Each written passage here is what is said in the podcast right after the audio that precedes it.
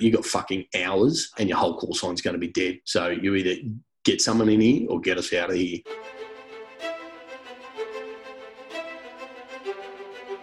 Welcome to the podcast where we track down Australian war veterans, have a chat with them, and hear their stories. I'm Alex Lloyd, and this is Life on the Line. The only thing I was scared of was failing, was letting down the people there that I was supposed to support. Things went south really bad. You've got to have an element of crazy to be good at what we do. There was an ego attached to being a gunfighter. I've been shot. Being around big, tall trees, thick shrubbery, potentially connects him to other moments in his life during battle. It's not easy. Steve. Get out and walk in a minefield not knowing when your legs were going to get blown off. You know, we're a part of this His fight. story of transformation is powerful. H is a former senior Special Forces soldier with a protected identity. He's a 24 year Army veteran, a Warrant Officer Class 1, formerly of the 2nd Commando Regiment. He was thrice decorated for conspicuous service and valour. I spoke with H in Season 3 in a special three part conversation. In number 54, H Volume 1, we covered H joining the military, Somalia, becoming a commando, Timor, and Tactical Assault Group, East. it's we're going through that door or we're sliding down that rope or we're blowing this or we're diving in here or flying in there or whatever and this is it. It doesn't matter how many of us come out.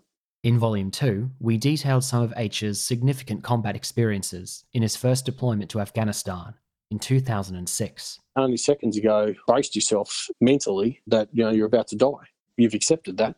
Then, in Volume 3, we talked about H's headspace after that 2006 deployment and jumped ahead to reflect more generally on the toll years of service at the tip of the spear can have. there's nothing else in this world ever that will replace when you live and breathe inside a special operations team there's nothing I brought H back on the show this year as he had so many more deployment experiences to share. In this episode, Volume 4, H shares some stories from his 2008 deployment to Afghanistan.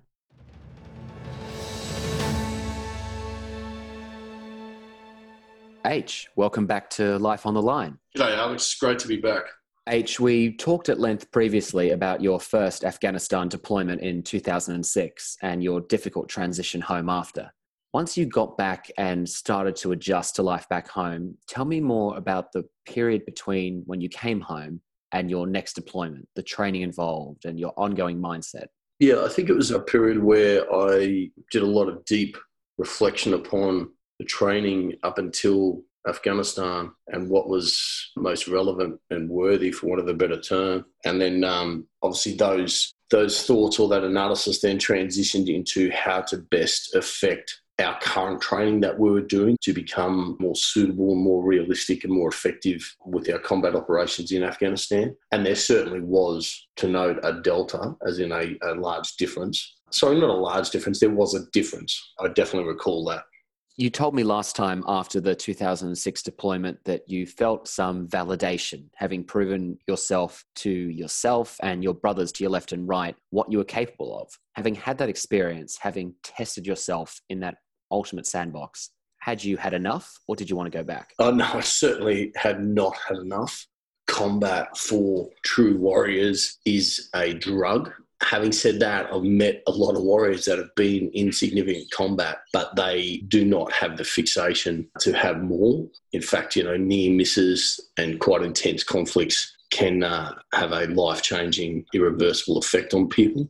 So, from my experiences, I found that people, after they get that first you know, real intense operation or mission or incident, because getting shot at from a you know a distance away or shooting up, it's it's you know not really what I'm talking about. I'm I'm really talking about the sort of the closer combat and the near misses and the intense firefights that can happen in and around compounds uh, specifically. That they do happen out in the open areas, but from my experiences, uh, you know, the intensity is you know when people are meters away and decisions are made in nanoseconds of what you need to do and how you need to affect it. In fact, most of the time, and I think I've said this in an earlier cast, the, the body, the muscle reflexes are in fact moving well before decisions are made, and that is the training kicking kicking in.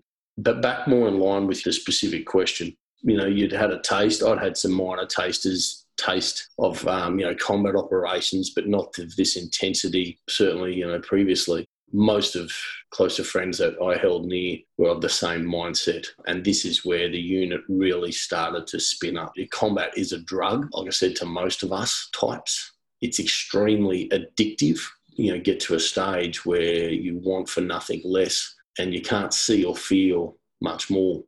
Coming home is just a means to get back over there. Well, you're back home and you are craving more of that drug. You are absolutely hooked on it, and you get to satiate that addiction again in 2008 in your second deployment to Afghanistan. Your 2008 deployment was an odd deployment, but also an extremely fortunate one that I and I certainly did shape it uh, to the extreme right end of the spectrum. But it eventuated. I was sent over to one commando regiment as the sergeant major to specifically prepare one commando company, but in reality, it was you know, most of the uh, unit being reserves and due to their readiness and skill base at that time. So, after spending several months with a lot of hard work in uh, developing them, and the administration uh, inside that unit was also sort of a little bit laggy. The skills were still catching up to us, and the alignment of um, of you know our, our job specifications. So there were, there were a lot of issues that I was, you know, working on hard to get them up to speed at that time. When it came down to their deployment, which was right towards the end of the year, I was told that I'd be going back to um, TAG East as the first Commando Sergeant Major of the Tactical Assault Group. Previous to this time, it was an appointment only held by SASR personnel. So I was to be the first. And I was, you know, sort of groomed and supported and mentored accordingly so how it eventuated, the uh, the then CO of One Commando Regiment, we just had a frank discussion because basically it boiled down to, a you can work your ass off all year and then you're not going to deploy, and basically that did not sit well with me. So if I was training them or training with them for them and doing all the work to get one commando regiment into a uh, winter rotation, which was the sort of thing that they'd set up then because it was a lot less intense activity. It was a reduced activity period in regards to the, the threat and intensity of operations. One, because their ability to conduct operations through the winter, you know, through the weather, etc., was you know hindered. So therefore, our operations uh, were also not only hindered, but the operations were less. There was less pickings put it that way. Well, it's not uh, their fighting season, is it? In winter, it's the summer's the fighting season over there for the Taliban. Exactly, and that bloody good, valid point, Alex. You know, hence the name fighting season. It's the opposite. So I um, struck a deal. It was nothing short of with um, the CEO, and that was if I'm not going to go, change me over now. So put in another sergeant major who uh, they agreed to and who I recommended. So he did a bit of poking around, and that was my way of getting back. As in, I basically wrote myself out of a job as a sergeant major for the rest of the year because I wasn't going to deploy with them. And that also got me back overseas. So he came back to me and said, Look, there's a counterinsurgency position in Iraq. You might be there for a little while and then it might go across to Afghanistan. And I was like, Okay, let's pull the trigger on that and just see what happens. Confident in my own ability to make shit happen, in inverted commas. And that's how that all eventuated. So then I ended up deploying, maybe it was about July or something, went into Iraq and uh, linked up with a team there our training commitment there was dwindling down uh, massively. And we, by the time I deployed, we'd made the decision that it would be there a few weeks, having a look at what they were doing with counterinsurgency, and then take that uh, across to Afghanistan. And what happened next for you there? Funny enough, I went into a uh, relatively benign position, which was a um, head tactical advisor at the counterinsurgency school at a little camp called Julien outside of Kabul. When I saw an opening, I've basically put a proposal to him that, hey, I think how I'm best suited, and this was totally, totally me digging and running, you know, my own little agendas of just doing what I really wanted to do, which was fight, you know, with as many people in many different scenarios as possible. You have that addiction and you're not going to satiate it by teaching in a school environment, essentially. You need to be back out there. Exactly. Exactly. So right from the get go, I was given very, very little direction. I was given very, very little supervision. And I mean this in a good way because I can't thank him enough. So I just started reaching out to a lot of people I knew uh, from different exchanges all over the world. I basically and I set up a new Hotmail account. I did everything Hotmail. There was no, I, I used no classified systems. I used no classified phone, no Gucci communications. Through a cell phone I bought in country, through a laptop I bought on the black market because I didn't want any of you know, my own stuff. And then uh, I just set up a Hotmail account and I just started emailing every single person I knew and ever met.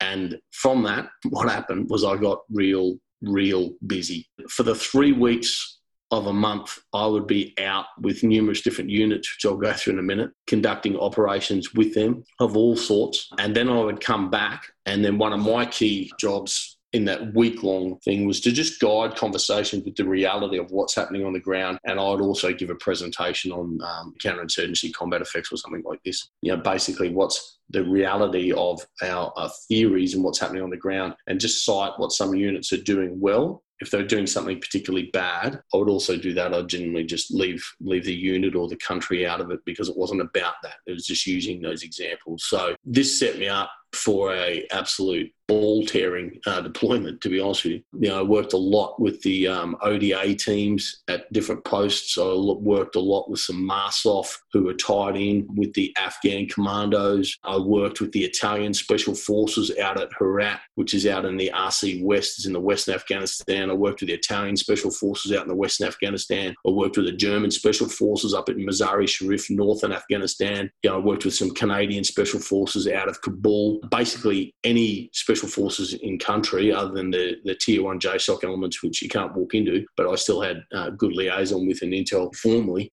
You know, I jacked up gigs with them and I'd fly up there and uh, conduct whatever operations, you know, they had uh, lined up and uh, and away we would go. And to an extent where I, I, still keep in contact with a few of them now, and they still, you know, years later when we'd meet up in Vegas or wherever, they still look at me and sort of wonder how and what I did, all of what I did. And I'll tell a story, um, a couple of stories straight up if you like. But the first time I went out and this is there's I won't mention it by name, but there's a current serving general in SOCOM who can who can 100% back this story. I went out to a little I can't even remember the name of the bloody base or the province, but it was somewhere out in um, in Kandahar in some pretty bad lands. I'd already done the research, but I had no contact there, so there's a real hot spot there. And these guys I was reading uh, were getting in lots of you know fights, lots of ticks, and there's a bit of an issue there with a few key Taliban leaders. I couldn't justify how to get out there. So what I found in um, some of the development they were doing with counterinsurgency, because there was a lot of very vanilla stuff happening, which was required, but frankly I wasn't interested in. And one of them was they were trying to teach them how to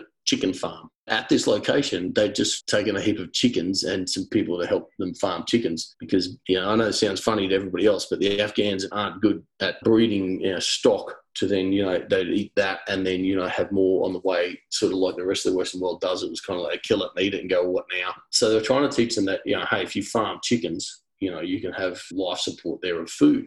I flew into this base. That took me a day or two because I had to get another helicopter and bum rides on different countries' assets from um, from some other base somewhere. Anyway, I uh, I rolled in there, sort of checked into these people who were expecting me, and then um, simply walked out the other back door and started poking around this base until I found resemblance of what would be a soft camp, which you know for my eye wasn't that hard. And then um, just waited for someone to walk out that door. I walked in the door. I said "G'day, mate" to a few people like I own the place. I walked all the way into the TOC unchallenged. And That's slightly worrying. And uh, they were just having a briefing on um, 10 days of intense strikes coming up that were fully enabled. So they had like 20 or 30 target packs like sitting on the table. They'd all been um, green lit, a couple of uh, Apaches, a couple of Black Hawks, and a couple of Chinooks. So they had a dedicated air pack coming in that would enable like 10 nights of non-stop hitting these guys. Multiple targets every night so they're in the middle of like discussing this. All this, you know, the senior team leaders are in there, and you know, the intel people and that. And, and I'm, I'm just walking the door, and they're taking a look at me. And said, "Excuse me, who are you?" I said, "I'm H." I said, "Right." I said, "You weren't expecting me." I said, "I'm here to help you and get some uh, counterinsurgency atmospherics for the school in uh, Kabul. So if you just continue along with your brief, and uh, I'll have a chat with you afterwards." Sort of weird look went around the room and some sideways glances and a fucking shoulder shrugging and they just kept talking. And then what unfolded from that was some of the uh, absolute amazing uh, combat operations, I did. You know, some of the, um, still now, some of the best friendships, uh, uh you know, I have. So that, that's no shit. That's how that started. We got in that much shit, as in the shit fights were that intense, to the extent where the commander of ISAF's uh, SOF, he flew out to uh, see what was going on. Now, I'd left, so this was post those 10 days. And at the time, he was an Australian. His name's uh, Rick Burr. He, he, was one of our generals. He's came out to uh, see what's happening, you know, firsthand to get a brief and everything of all these operations that were conducted by the commanders on the ground. And um, he's walked into the TOC, um, obviously in an Australian uniform, and um, they're going, "Oh, excellent, sir. We didn't know you were Australian." I said, "Just had H out here, one of your boys." And he's like, "Who?" Going, "H." So he's got on the phone to the task force commander and he's gone, Do you know this fucking H guy? Of which he's gone, scratched his head and said, Yes. He's gone, Well, I've just come out and um, he's been out here conducting operations. No one seems to know about them. Um, who's authorised this? Uh, who's he working for? And he was okay about it, but no one knew like really what I was doing. And it wasn't in traditional sense properly authorised or, you know, waved with some wand from above so yeah, a couple of weeks later, I was running through uh, Kandahar where the TF66 boss was, and he was like, "Oh, can I have a minute?" I basically got summoned to see him to to do a please explain. And he goes, uh, "How you going?" I was like, "Yeah, yeah, good, good." He goes, "What are you up to?" I'm like, "Oh, not much, just passing through," which was just another lie, uh, as I was about to go and do some jobs with some Canadians. And he goes, "Right." So you're having a good trip? I said, yeah, I'm just up there. We're doing a lot of study, a lot of teaching, counterinsurgency. You know, it's pretty boring. He goes, that's funny. The commander of uh, ISAF SOF was in here the other day, Rick Burr. He said that there's this guy being out in the RC with the uh, Afghan commandos, the Marine Special Operations, and the ODAs uh, for 10 days, supplementing their operations. And, you know, basically, was a bit of a force multiplier out there. And they were wondering if we can get more guys out there, more Aussies. Like, where are the Aussies coming to help? And uh, it's sort of, you know, I got a bit of a kick in the ass over it, but nothing really happened. Well, at least you got a kick in the ass for doing the job well rather than just going rogue and messing things up. And although a lot of these ops you're doing aren't wand wave from up high, as you said, and on official authorization, there's still some sensitivities and discretions we have to take as we talk about them. But H, I want to hand the floor back over to you and just hear about some of these ops you've been on and some of the most ball tearing combat operations you saw. Biggest one that we did on that particular stint there was a about a dozen Afghan police that had been taken hostage. We'd found out through obviously intelligence as to where they were. Um, they'd been there a few weeks. They were in a like a cramped room. It was kind of like it was uh, you know, underneath a compound, but it wasn't. It's a bit hard to explain, and we were on goggles at the time and everything else we went to recover them, which was definitely a feel good mission, but also quite shocking, Is in they'd been in this cramped space. They had them in metal shackles around their ankles and wrists, like you'd see in some barbaric movie, practically on top of each other in there for I don't know how long. So getting them out of there and removing the shackles, frankly, they're covered in piss, shit, and blood. They were all very weak. So you literally, you know, we're crawling in and pulling them out you know, we finally got them out and just the elation when you do recovery missions and you, and you know that you've 100% saved someone's life or a group of people's life. They would have been dead in another couple of days. That was, you know, a feel good mission, although I did have excessively long showers that night.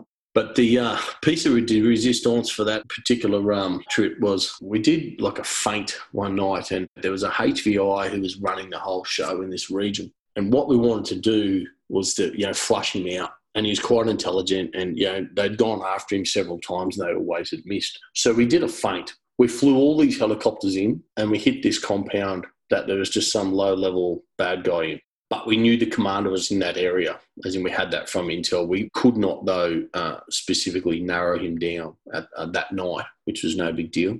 So we've done that. And what we did when the helicopters took off, we left only half the force behind. That half, we went over to what we'd pre identified to be a relatively strong compound that we could bunker down in. And we took over that compound. So we um, hit the compound, a couple of families in there, unfortunately, and we've just um, cuffed and um, silenced them and um, put them in a room and we just sort of, you know, looked after them as in humanitarianly for the next, uh, I think it was about three days or something. And then we started fortifying the compound and we just laid low in there for all of the next day. So the next day, because there was a lot, like hundreds, hundreds of Taliban in this area. And we got into quite a decent firefight that night, sort of getting out of there. Um, but then once they took off, we just all slunk away and stopped shooting. So, you know, they, they thought we were gone, like I said. Yeah, so we hunkered down there in the first days in no one at all visible, nothing visible anyone riding past would just see a compound. But inside there was about 25 or so of us, which might sound like a lot, but when things got hectic, it's kind of not. What happened was uh, the Taliban started to just move freely around that compound because we did another feint a little way away too because we knew that they would organise near us. And then when that happened, we basically attacked from the out of the compound. We didn't leave the compound, and they then knew we were in there.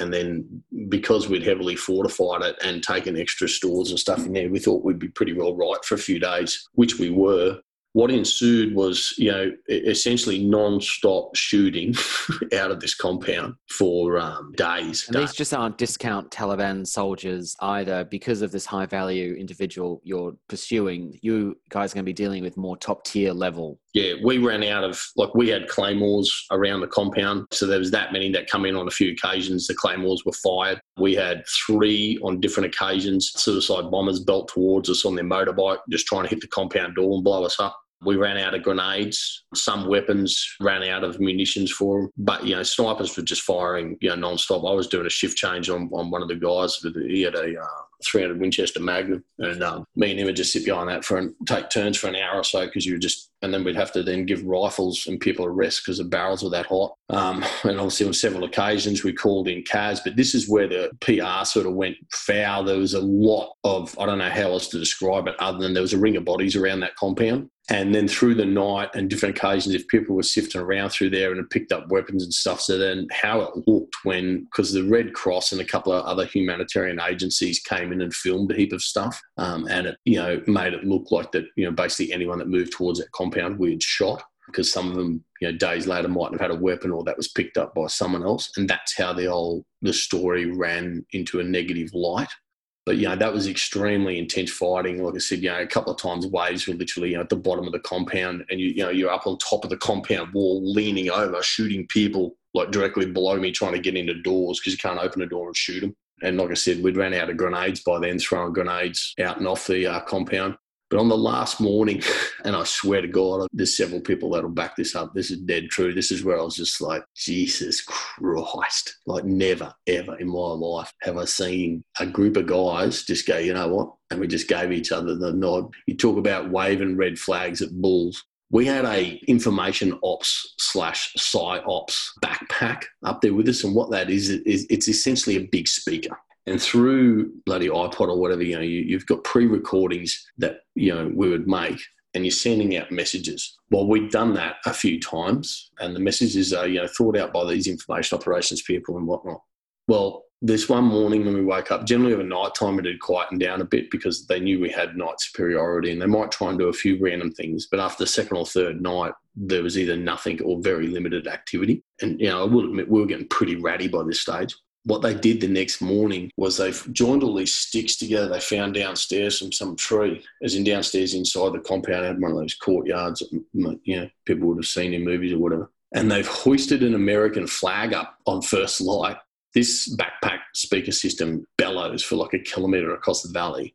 They played born in the usa on repeat. I kid you not. We were going to try and get out of there that night which we did but basically what they did was antagonize the shit out of them. And anyone, you know, with half a brain and access to an AK 47 within like 10 kilometres, 20 kilometres, or however far, probably further, got on their scooter and started heading towards our compound. You're just asking for it. we were there for a fight. There's no doubt about it. But even me, I was kind of like, I wasn't anti the idea. I did ask, you know, JP and Crackers, the commanders, I was like, I thought I had just had that wry smile look on my face. I went, you know this is going to go, right? And they were like, yep. And we just called them in and, like, you know, those in just before first light. And I said, this is the plan. You know, is everyone good? And like, guys, the guys are pulling mags out. Like, I got three and a half mags, and we should be okay.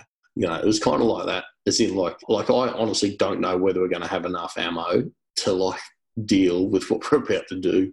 Yeah, so I won't go into the details, but you can kind of imagine what occurred for the daylight hours of that day, as in wave a wave of these guys and whatnot. And we were just calling air in and everything. And then by that night, it was time to just wrap it up. They couldn't get any air in to get us out. So they had, through that day, they uh, designed or, or you know, prepared another complete ground force element in the armoured bloody cars because that was the only thing they'd come in to get us with. And uh, the short of it is, yeah, I remember it being just after last light, or it might have been early hours actually. I can't even be 100% positive. But um, they came in and got us out, and that was the end of that. But that was certainly a very, very interesting time and a different, you know, because when you when you're static and people are coming towards you, like it can be good and you know it cannot be because you know you're in you're in a known position so there is some initiative you've lost there even though you might be well protected or you know if they hurl enough you know, like we had several injuries, as in gunshot wounds and shrapnel wounds from RPGs. Like it's kind of just an odds game that, you know, if they fire 50 RPGs into and at that compound, you know, there's a high chance that one of them's going to hit you or hit someone, which was the case. Probably not something I'd recommend for the kids out there, but um, maybe a game you could play for a short period of time. But you were riding that addiction high, and it sounds to me like you were getting the dose you wanted, and you didn't care how much this drug might negatively affect your body. To extend that analogy, you didn't care the risk to your own life or limb. You were just busy to throw yourself in there, take it all for it could be. Yeah, definitely. You're not not in a suicidal sense, but your mindset yeah, there was stages, you know, like in the earlier earlier cast when we talked about the helicopter crash, when I was like, "Hey, I'm going to die," because I, I, had no control over the situation. There was no case in there where you know you, you may think about like, "Oh shit, that was close," or "Wonder if I die tomorrow." But you're not worrying about it. No, you're not seeking self harm. I didn't mean no, that. And I know you didn't. I, I just wanted to talk through that mindset, though, Alex, because I know that's not what you meant. It's not a self harm thing. But because I will say now, when I look back at things, it's not deliberate self harm. Definitely not. But you know, I know guys that have been shot and for that matter died in combat. And I'm like, they kind of knew that was going to happen. so, you know, no, it's not deliberate self harm. But as time goes on, as you get more and more addicted to this drug, then you need to overlay with that, you know, your personality as well, because this isn't everybody. But, you know, every team will have that guy or those couple of guys. Like that's kind of the ratio. And that will just run risks that are just way beyond what's required or what's expected. These guys later on, you know, might become VC winners or um, Medal of Gallantry winners or whatever. Like when you look at some of the actions that some of our people have done, and I'm not referring to anyone in particular, but if you go back and read people's, you know, the narrative behind, like I said, Stars of Gallantry, VC, Medals of Gallantry, Medals of Valor, when you read those narratives, and your, you know, your jaw drops and your eyes are wide open, well, you know what I mean? You've got to have an element of crazy to be good at what we do. You know, you can't be, you know, a normal, sane person. you can't be in your own head too much well, you're doing insane shit, right? Or you can do, and at times you are. So to me, it's not really a fine line. In fact, to me, you know, there's a bold line there, and you're either on this side or that. You know, the fine line is the, you know the line we walk, live, breathe every day. The bold line is the line that guy, in inverted commas, constantly is on the other side of because he's that guy. And like I said, there's one, two, God help us, in some teams, a few of them. And, that, and then that becomes the crazy team, right? Because they're always doing the maddest shit. It's just a product of, I think, the environment, a product of the personalities. And then, you know, then you get the competitiveness in between, you know, the teams and personalities where, and this is where, you know, frankly, it does get dangerous and I've seen it get dangerous where I see you do some crazy shit. Well, guess what? I'm going to do something even more crazier. We live and work in a environment where our reputation is fucking everything. So the more bigger your reputation, you know, the more credibility, respect you have, the more you know support you may get, and the more opportunities you may get, etc. You know. Absolutely. So, H, is there another instance where either you're in that kind of high adrenaline, just focus on the action, ball tearing kind of scenario, or is there another scenario in this deployment, like the helicopter crash we talked about in a previous podcast, where you had to take stock for a moment and just actually embrace the fact I might die, or you even thought you were about to? There's probably a few, to be honest. I'll tell a more vanilla story, but it's probably the mindset piece is important and that's why I'll tell this. It's not that you know exciting, but when I went up with the Germans, you know, they said, you know, are you qualified on a motorbike? Now I'd ridden motorbikes around on farms and stuff, so yeah, I can ride a motorbike. But they had like 400 or 600 cc Kawasaki's all decked out with shit on them, you know, basically to run special ops on. And these guys were like, you know, equivalent to our you know national enduro riders on. So me being me, and this is what I'm saying, there's, there's a bit of mindset and a bit of ego here where you know you can be dangerous to yourself. And I remember them asking me, you know, saying, "Hey, well, we're going to do this tomorrow. You know, would you like to come along?" And basically, we're going to do four of us. We're going out on these motorbikes on this patrol, miles away from anything, with no support, looking for this guy to get him. And that's why they wanted to use motorbikes. And we're going to go cross country and you know 100 miles an hour along these tracks. And you know, without hesitation, I've just gone, "Yep, yeah, I'm good to go." Well, I tell you what, that next day, I don't know how many times I scared myself because I was trying to keep up with these guys, and these guys could ride like there was absolutely, you know, no tomorrow. And I remember getting back that night, just sort of flunking because I was exhausted as well. My body didn't have that fitness to be on the bike either. And I remember getting back there, you know, the German camps are great because, you know, you'd always have a few beers there. I mean, it's Germany, you know, so you have a few beers. They've got a hot tub in the special ops compound. You know, they've got like the best sausages in the world there. You know, so it's pretty cool. So you'd come back and you'd have that opportunity to chill out as a point I'm making, which is important, but in a lot of places you don't get. And I remember sitting there when I come back to the end before I went and sort of relaxed with the boys. Is I remember looking at the ground, just going like literally shaking my head at myself, saying that was fucking stupid you know, like what you did today, out of all the life risks, you know, I'd taken, it was like, why did you put yourself in such a silly position? Whereas you could have went with the other part of the team in a car, yeah, but you had to be on the motorbike because it was, you know, more high speed, it was more dangerous, it was more this, it was more that. And that's where you have these subtle checks. Well, I did, you know, with myself. So, you know, some inward scans, but to be honest, they're always too late or too little um, when I look back retrospectively. So that's a case where, like I said, you're not getting shot at, but the environment and our mindset, the beast that we are, says yes to things that, you know, frankly, are just downright insane. Like, are just insane. Like, if someone asked me to do that now, there's just no way in the world because I'd be like, I'll be dead. But then you're like, yeah, I'll do it. I'll come back to 08. There's probably another you know good story uh, to tell about a particular operation which has been noted in British folklore, and where I think it was the operation where I got another Bronze Star. Yeah, it was. But um, we can come back to that one a little bit later if you want, mate. Oh, we can jump to that in a sec. It's just interesting that you have identified there that the pressure, it's not just coming from when you're in a contact situation or an extended, any kind of high stress situation there, but you're just feeling that day to day pressure.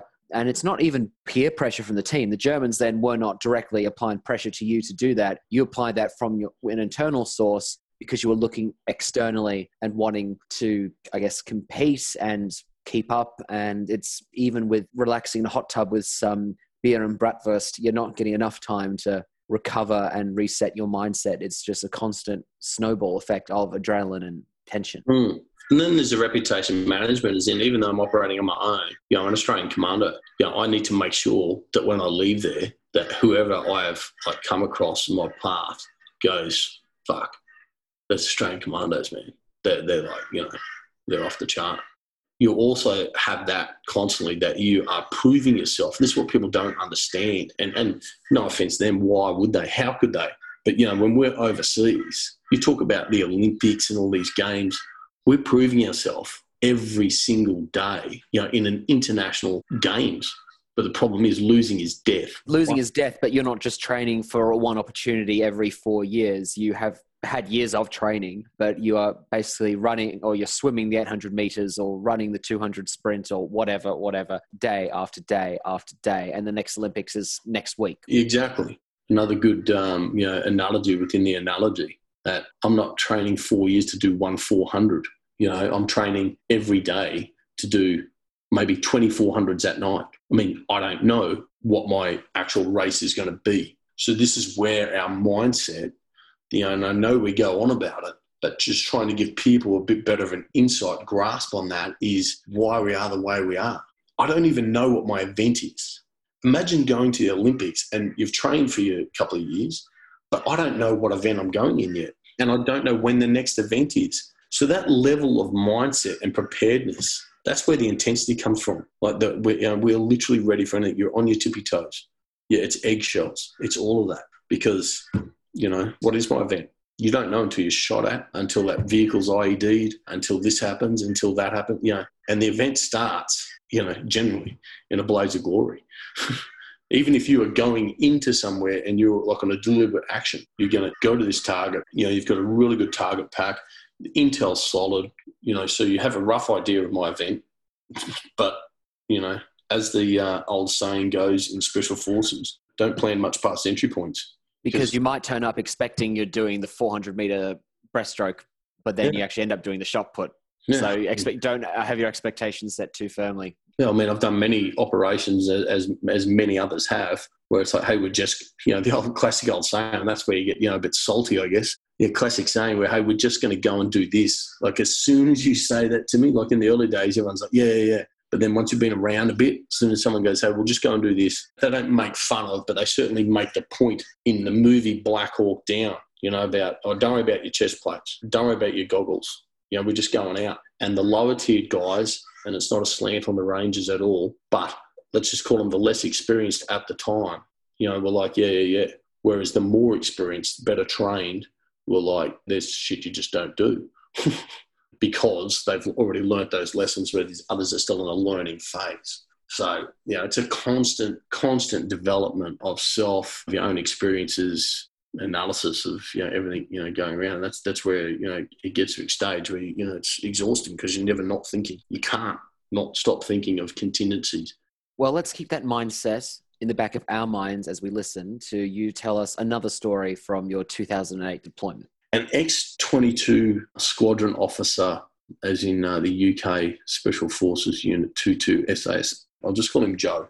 And Joe had been recently put in command of a new British unit, as in a unit they'd stood back up. I think that was called First Rifles, which was part of the commando group or something. Don't, don't quote me on any of that. I, I can't remember the specific details of how that tied in my boss knew Joe through, you know, maybe some previous schooling or whatever. I, I, can't remember. It doesn't matter. But I remember coming back one time and he going, "Hey, Joe and them are about to do this uh, major operation. Yeah, they're in a, they're in a lot a lot of hurt out there. There was one place in Afghanistan where they'd called it it's either a traditional offensive or something. So it's very, very rare in counterinsurgency terms because what it means, which is sort of counter insurgency, um, what it means is the insurgents, in this case the Taliban and um, various other identities, had become more overt, as in they were more formed. They'd sort of dug in certain positions. You know, it was quite known where you know these compounds were that were theirs, etc. So rather than for people listening, these guys generally you know find and are very very good at blending in.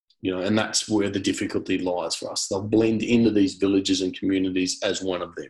So what I'm talking about here is they were overtly walking around armed, informed groups, overtly had bases, etc., etc. And this is out in Kandahar.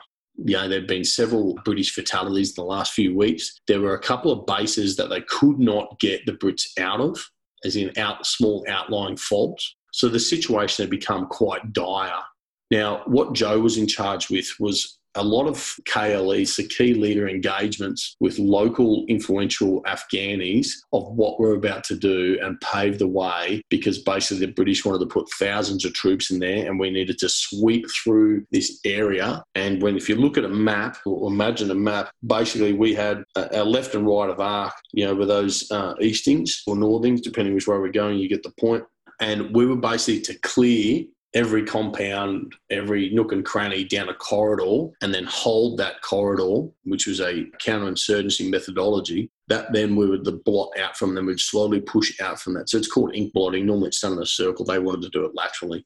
So then you generally move out because it's easier to control and you have a safe area within you know, to cut to the chase, for I think it was about two, three, four nights. It was a good few nights. You know, we were working almost all night, driving around inconspicuously to all these different places, having these dinners, a thousand cups of chai tea and, and some, um, you know, stewed goat, and um, shaping the battlefield for what we're about to do in very much more of a traditional sense. So it's a big eye opener for me because certainly for Afghanistan, there's nothing like this happening. This was big military muscle movement. But of course, as we most of us know, in front of all those big military muscle movements, they have this little thing called a bayonet, which is um, you know, a dozen special forces guys. So after they uh, worked out exactly what they were going to do, I got attached to some 2 3 and 2 2 SAS guys. Uh, 2 3 is their territorial, so they're like reserve, a lot of them ex guys and whatnot. And we were basically to start maneuvering out and more or less, you know, see what happened. There was no grand plan. They had all these grand plans to that needed to manoeuvre such a quantity of troops in regards to the logistics, the uh, air assets, um, assets above, but the air assets also to move and etc. etc. But for us, it was a matter of you know go and prod the uh, tiger and just see where it roars. Eh? That's what we did no shit. We had literally no plan whatsoever. So it's just you and a bunch of British SAS guys going out to poke the bear and see what happens. Yep. And attached to us, though, we did have a gentleman who, uh, probably the only Afghani guy that I was initially almost scared of just on our first meeting. I didn't know much about him other than I got told, don't worry about him. He's 100% good to go. So I kind of read that, all right, he's another warlord that we've paid off because all these guys look like they'd seen, you know, they all had the look in the eye. So he brought about 15 or 20 guys with him. None of them were dressed properly, which is another combat indicator to me that they've dragged him out of somewhere. But again, I didn't really care or question it too much because I kind of felt almost immediately that these guys just wanted to be in it. So, as we were explaining earlier, for us types, how we can get addicted to it, well, don't be fooled to think that that doesn't happen, you know, on the other side. So my first impressions of these guys were these guys are a bunch of crazies that want some combat, and they've had a lot and they know it. And like I said, how do I know that? It's just a feeling you get looking at guys. Off we went, and um, you know, within no time, we were getting a lot of chatter over the radio, as in they were talking about us a lot and they were manoeuvring. So it was just a matter of time. It was, you know, I wasn't scared, but I was kind of getting a little bit nervous, to be honest with you, like a healthy level of nervousness because I'm like, any second now, I'm going to get crumped I know that for 100% sure. I don't know if there's mines in here. We're walking along the ground and when then we bring the vehicles up and then we patrol through a bit and then bring the vehicles up. So it was very, you know, a caterpillar type approach, as they call it. And when there's less risk, we'd move in trail where we'd just be walking and there'd be one or two guys in the vehicles which had the machine guns and, and stuff on them, as in the heavy, the 50 cals and a Mark 19 on one of the others. And we would just keep doing this anyway, it was only an hour or so since we'd left, which was supposedly a secure area. We'd basically travelled bugger all, and they'd moved towards us.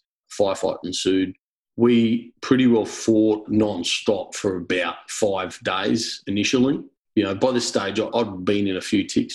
I'd never ever thought I'd be part of a movie scene where it almost bloody knocked out a, a foreign army's communicator to grab the phone off him to scream down it to sort of make sure that the commander knew the extremities of our position. which on this case I did. Um, we were all down to our last magazine, and you know, you sort of had someone on the radio going, "Yeah, if you just hold tight, boys, you know, we should be able to get to you in a few hours." And kind of like, I don't think you're getting the message. So uh, I remember that particular circumstance. We were in at about day two or three where did grab the radio off the uh, British guy and uh, deliver the message back at headquarters in no uncertain terms that you know you got fucking hours and your whole call sign's going to be dead. So you either get someone in here or get us out of here it was pretty hairy. You know, all our vehicles were shot up, barely running, but God bless Land Rover, they were still running. I remember we were running clean skins back then, as in those Land Rovers had no armour on them whatsoever. The little British ones, well overloaded, not that similar to um, ours. They were just the four wheel drives, not the big six Bs. I just remember every time know, walking past on there, there's just holes all through them. But like I said, they pretty well kept going. Might not have been running too well, but they kept moving forward. Um, we didn't sleep for days, as in zero sleep. It was very, very, very intense. I remember at one stage we were back in a um, compound. We started to get hit again, and I could see the compound that was shooting at us. And um, I was like, "Mate, we need to go down there and like we, we need to form up now, just attack the compound." They're just either going to keep hitting us all night or prep us. And the commander at the time didn't want to in his defence, there was some issue with, with the ground I was going to cross. I think it was one of those lines and had all these no go zones. But the problem is the insurgents knew where and what we couldn't move. They'd worked it out because we were moving in such a linear fashion. We wouldn't push out to the left or right. We'd keep going in this one direction. So I think quickly they worked out they wouldn't draw us out much to some people's dismay, in particular the commanders. I said, right, I'm going to go hit that compound. And I left our compound. It was a couple hundred metres away. And um, it was on last night. They'd gone back in their compound, hadn't been firing for a little while. And I ran to that uh, compound on my own. And then about halfway there, I thought, I might just have a look over my shoulder. Because there's another guy running with me. And uh, we got to that compound. And we just took that compound down on our own. There was, um, I think it was five, five guys in there lady and um, a couple of small kids and animals and stuff. We were strolling back to the compound we'd come out of, and then we got totally lit up by RPGs and whatnot. Uh, I kind of, honestly, my mindset at the time, which will sound crazy, maybe I was, uh, we, we were laughing. We looked across each other and we laughed and sort of just ran back in between bloody hisses and uh, dust hitting up on the ground until we were back safe in our compound. But that was a pretty hairy moment. It was a pretty stupid moment. It was a moment, again, where I've done a scan and just gone, and I, I copped a bit of flack when I got back because it wasn't heroic, it was stupid. You know, you talked about in our previous conversation, mate, when we talked about, you know, suicidal shit. That's what they said to me. They said, you know, do you want to fucking die out of here? Like, I can honestly just remember looking at him, I just shrugged my shoulders and put some more dip in my lip. And I'm not being tough or heroic about that. I'm admitting it was stupid and I wasn't being suicidal. The point I'm making or trying to make is you know, I say this to people when they're irrational, when they've got extreme mental health issues, you know, or, or they're, you know, when these emergency services are dealing with people that are heavily affected by drugs. You can't overlay rational thoughts with irrational mindset. So I think extended, protracted combat turns your mind, well, it definitely changes you. But then to some people, you know, whether it turns it too far left or too far right, you know, you know, who knows? It's an extremely complex environment, the mind. But for me, when I did that scan of myself, which is an obvious scan that I required, so I kind of subconsciously just did it, and I was like, "Fuck, man, that was actually probably one of the more crazier things you know you'd done."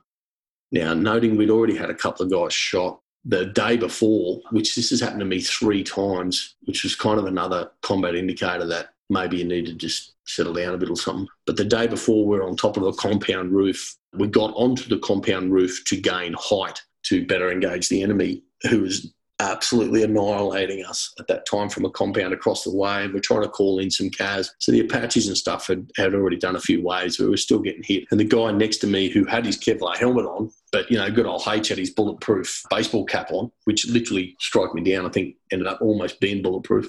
I'm sitting next to someone with a baseball cap on. They've got a Kevlar helmet on, and they were shot in the head. So the guy next to me, who was their specialist communicator, he took a round directly in his head while on that roof. Because, like I said, the roof was getting swept. And you know, in those couple of seconds, I mean, what's running through your mind? I'm kind of like thinking, you know, fuck, you know, I'm trying to find targets through my sights as fast as I can, but when bullets are actually like hitting beside you and then they hit the guy next to you, kind of, you know, I don't know what it is, whether it's a lot of focus or concentration. I can't even describe it. What's required to sort of maintain, yeah, to just be cool, for want of a better word, and to keep discipline of focus. Yeah, and to just keep trying to find where that firing's coming from, or if you know, to keep trying to put the most accurate, effective fire you can on that position until that guy's dead or he's going to kill you.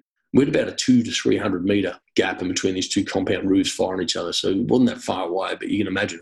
But anyway, when he got hit in the head, you know, his head's next flung back and I saw blood coming down the side of his face and I'm just going, fuck yeah, he's gone. Didn't really think about it or check in because it was a headshot. And plus, I remember at this time, it sounds a bit jack, but I, I was getting wailed. So I've screamed out to get me off the roof and so I could throw him down. Sorry, what happened a split second before that? I've looked over to my left. So we had one of their ladders, the boys who have operated overseas know what I'm talking about. They have these dodgy ladders inside these compounds for them to climb onto their roof. They dry fruit on there and, you know, whatnot. And when it was a insurgents were there, they'd use it obviously to get on their roof to, you know, spot, as we call it, to see anyone coming or to look around their compound. Well, the ladder was gone and the roof was pretty high and I had all my kit on, like you know, I could jump, but the chance of spraining or breaking an ankle, 70, 80%. So because the little struts at the top of the ladder weren't sticking above the roof, you know, I knew it wasn't there. It had been shifted. So I'm like screaming out, you know, where's that fucking ladder? You can imagine it. And um, someone had grabbed it to climb on the other roof where the other boys were shooting. I found it afterwards, which is kind of obvious. And yeah, it's no problem. But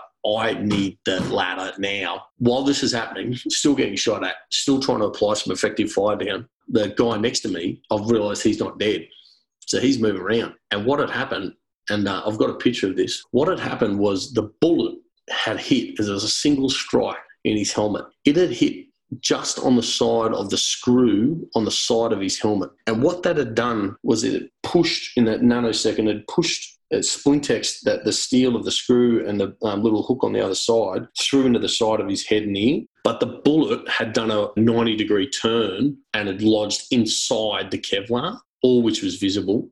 So now, yeah, basically the situation is no change except there's two guys to get off the roof and we're getting peppered. So he was a bit dusted initially because I think it concussed him a bit as well. But he was now coherent and, you know, obviously probably the shock of getting shot in the head maybe as well might have had something to do with it. I don't know. But uh, the short of it is we got off that roof, both of us alive, and uh, lived another day. But that was a day or two prior to me doing that other stupid stupid shit that I explained a minute ago. But but that all kinds of feeds into it, experiencing that intensity and that relentlessness, and it chips away at you. So you're more likely, more at risk of making those kind of stupid calls. Yeah, you're tired. You know, certain things are working for you, and certain things are working against you. I guess. You're saying five days. I'm trying to imagine your rations. You're sleep deprived. How hungry are you? How dehydrated are you? I, I know mm. you would have gone out with some, you know, supplies, but yeah, I mean, we, we definitely had some stuff in the cars and you had enough to get by. But yeah, I mean, I was you're constantly hungry. I guess the other thing with hunger and food is when you, if anyone recalls, because it, it's not about combat, what I'm about to explain. If anybody, any listener, you know, has been in like a car accident or has been in any sort of, you know, associated trauma or heavily injured themselves or whatever, how much do you feel like eating at that point in time? Zero. That's very true. So here's the trick. you really, really need to, and again, only experience will give you this because you don't eat, you know? So you've got to force yourself to have some sustenance so that you can continue to be combat effective. But it's not natural. What's natural? Because the adrenaline and all the other chemicals which are getting flooded into your body, well, what they do is say, don't eat. Okay. Is in short of it, I don't know scientific terms, but certainly you're not hungry. And it's only if when you settle down and you rest for you know a couple of hours, you're like, oh my god, I'm starving. Like it's some you know sudden epiphany that just occurred. But you've been starving the whole time. And water's much the same. Like you'll keep drinking your water, but you know we were running low and ran out of water a few times, and then they'd get sucked up to us again. You know, but yeah, you you uh, you know as the saying goes, and most of listeners will be aware of what a chem light is or a Cyalume stick. So we have a saying, you know, you're pissing Cyalume, which is basically you know a fluorescent greeny yellow mixture of whatever's left in your body. Now, when you combine this with, I would also smoke because I uh, felt that helped calm me or keep me calm or something to do, probably a combination of everything. This is extremely common in combat. Like just about every guy in the wars, and I know most guys, as soon as they touch their foot in Afghanistan, would like start smoking. It used to be our joke because they'd be the guys who would be totally anti-smokers back on base. I'd also be dipping, so I'd have a uh, lip full of dip, and then I'd take um, a Sudafed, which had, you know, if you had, you know, four four or so of them had enough uh, ephedrine in it to give you a little bit of you know kick. So you do that, coffee. So basically, you're taking any stimulant you can get your hand on to keep awake, to have some level of alertness, and to just keep moving. But you know, when you're taking those things on a extremely tired body, you know, a mind which is you know has had that many different chemicals getting spurted into it to cause different reactions, you're basically running on empty. And it takes, you know, I don't know how long. It takes a long time to recover from that. I mean, I mean, people would argue you never do, but the point I'm making, in those weeks or few weeks later, you know, you, you can't sleep either. So that's the other clincher, you know, sleep deprivation really affects you heavily, and you're not sleeping. I mean, how do you sleep? You know, you're just going to get shot at again in minutes. You may as well just stay awake and be ready to shoot back.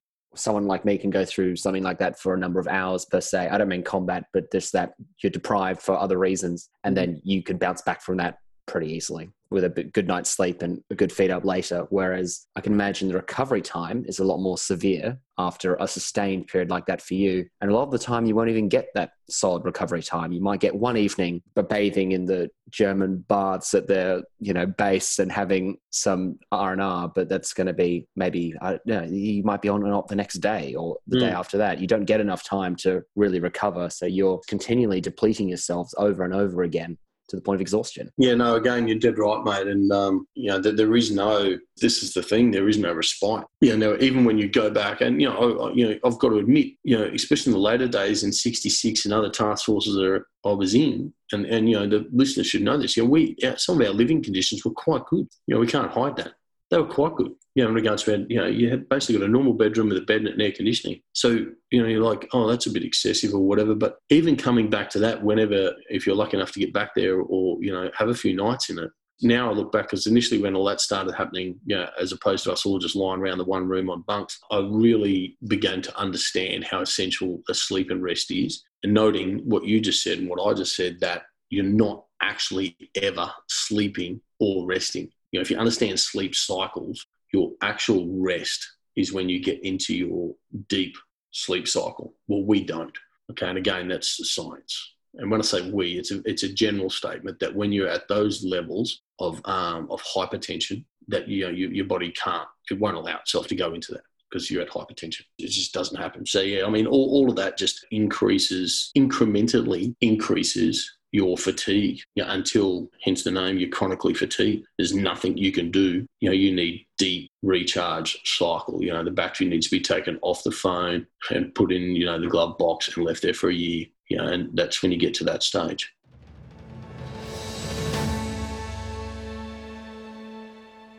Tune in tomorrow to number 54, H Volume 5, to hear about H's return home from 2008 Afghanistan and stories from his 2010 deployment.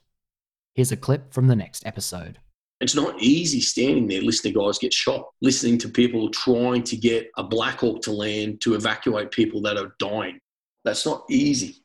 Find us on Instagram and Facebook at Life on the Line Podcast and on Twitter at LOTL Pod. Our website is www.lifeonthelinepodcast.com and our email is podcast at lifeonthelinepodcast.com. Life on the Line is brought to you by Thistle Productions. Artwork by Big Cat Design, music by Dan Van Werkhoven. Thanks for listening, and lest we forget.